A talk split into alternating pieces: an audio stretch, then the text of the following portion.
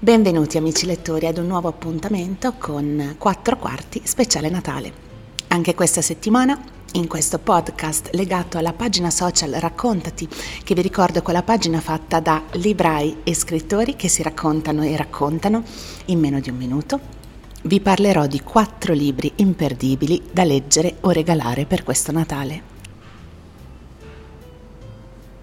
Il primo quarto di oggi è una favola allegorica, ambientata in Siberia, in un mondo completamente incontaminato, e i suoi protagonisti sono la volpe Alyosha e il misterioso personaggio K, che in realtà è un altro animale, ma non si sa esattamente che animale sia. In questo libro di Nicola Pesce che si intitola La volpe che amava le piccole cose, pubblicato da Mondadori, i protagonisti, che sono degli animali del bosco, ognuno con le proprie caratteristiche e peculiarità, si chiedono come trovare la felicità e che cosa vuol dire essere se stessi. È una metafora tenera e ironica della condizione umana e della nostra continua ricerca del senso delle cose e della vita. Un libro meraviglioso, una chicca da mettere sotto l'albero. Vi leggo solo una piccola frase che vi farà capire tanto di questo libro. Era la stessa cosa che le accadeva quando leggeva i libri nella sua tana. Una parola scritta 300 anni prima era stata scritta proprio per lei.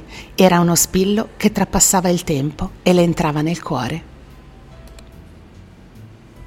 Con il secondo quarto tocchiamo ancora tasti profondi della nostra intimità e mm, è un piccolo, un'altra piccola perla che mm, vi consiglio di leggere durante questi giorni eh, si intitola Come ciliegia dicembre, pubblicato da Sperling Editore, scritto da Ariel Andrés Almada. Ed è di fatto una storia giapponese che parla di umiltà, perseveranza e fiducia in se stessi. A soli 17 anni Saki è preda della tristezza e dell'apatia, senza una ragione apparente i suoi genitori disorientati si rivolgono a Takumi, il maestro di tiro con l'arco, che trasformerà questa nobile arte in un insegnamento di vita per la giovane. Ogni freccia infatti sarà per lei una riflessione profonda che le porterà a trovare un senso alle sue incertezze per diventare forte come una quercia e flessibile come il bambù. Con l'aiuto di Takumi, Saki imparerà a essere costante nei suoi obiettivi e scoprirà che la vita può offrirle sempre nuove occasioni perché in fondo, dietro ogni problema, si nasconde una meravigliosa opportunità, come accade ai ciliegi che spogli a dicembre torneranno a fiorire in primavera. E anche di questo vi voglio lasciare una piccola frase. Senza inverno non può esserci primavera, Saki, disse Takumi, indicando un ciliegio con i rami coperti di neve. E ricorda che sempre succeda quel che succeda, la primavera torna. Per il terzo quarto una scrittrice irlandese che si chiama Claire Keegan ci ha regalato per questo Natale una storia veramente molto molto delicata e anche questa molto profonda. È sempre un piccolo romanzo che si intitola Piccole cose da nulla, pubblicato da Einaudi. È una storia semplice e sublime che ricorda i grandi classici russi come Chekhov, che è diventato subito un grande successo internazionale. Sono giorni che Bill Furlong gira per le fattorie e i villaggi con il camion carico di legna, torba e carbone. Nessuno vuole restare al freddo la settimana di Natale. Sotto la neve che continua a scendere, tutto va come sempre in quel pezzo di Irlanda.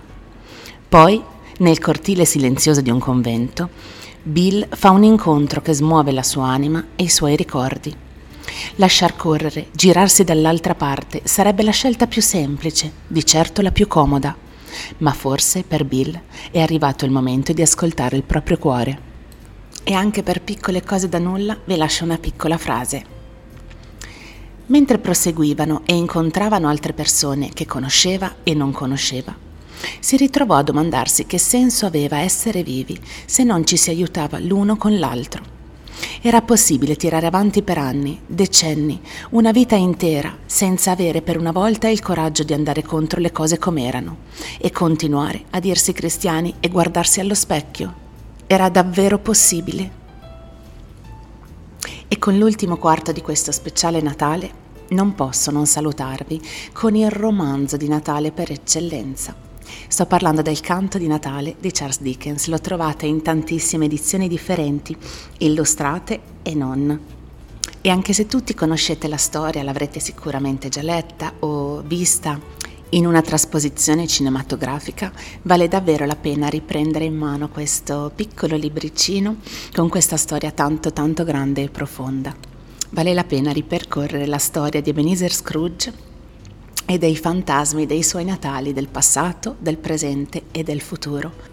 E vale la pena fare una riflessione su quello che è stato il suo cambiamento dopo che è riuscito per la prima volta nella sua vita a guardarsi dentro. E con l'epilogo di questa storia meravigliosa io vi saluto e vi faccio i miei più cari auguri per un sereno Natale, da parte mia e da parte di tutti i librai e le libraie di Raccontati. Noi ci risentiamo presto con nuovi quattro quarti da raccontare. I percorsi degli uomini fanno presagire certi epiloghi inevitabili se perseguiti con tenacia, ma se ci si allontana da quei percorsi, l'epilogo cambia. E il più improbabile degli uomini riuscì a guardarsi dentro, a trovare un senso e uno scopo, e cambiò. Si comportò ancora meglio di quanto aveva promesso, fece tutto e molto, molto di più. Divenne un bravo amico, un bravo padrone e un bravo uomo Alcuni risero nel vedere quel cambiamento, ma lui li lasciò ridere, perché era diventato abbastanza saggio da sapere che niente di buono è mai accaduto su questa terra da non scatenare una buona dose di risate, e sapendo che la gente è cieca comunque, tanto valeva che strizzasse gli occhi dal ridere. Il suo cuore rideva e tanto gli bastava. E di lui alla fine si disse che sapeva festeggiare il Natale come si deve.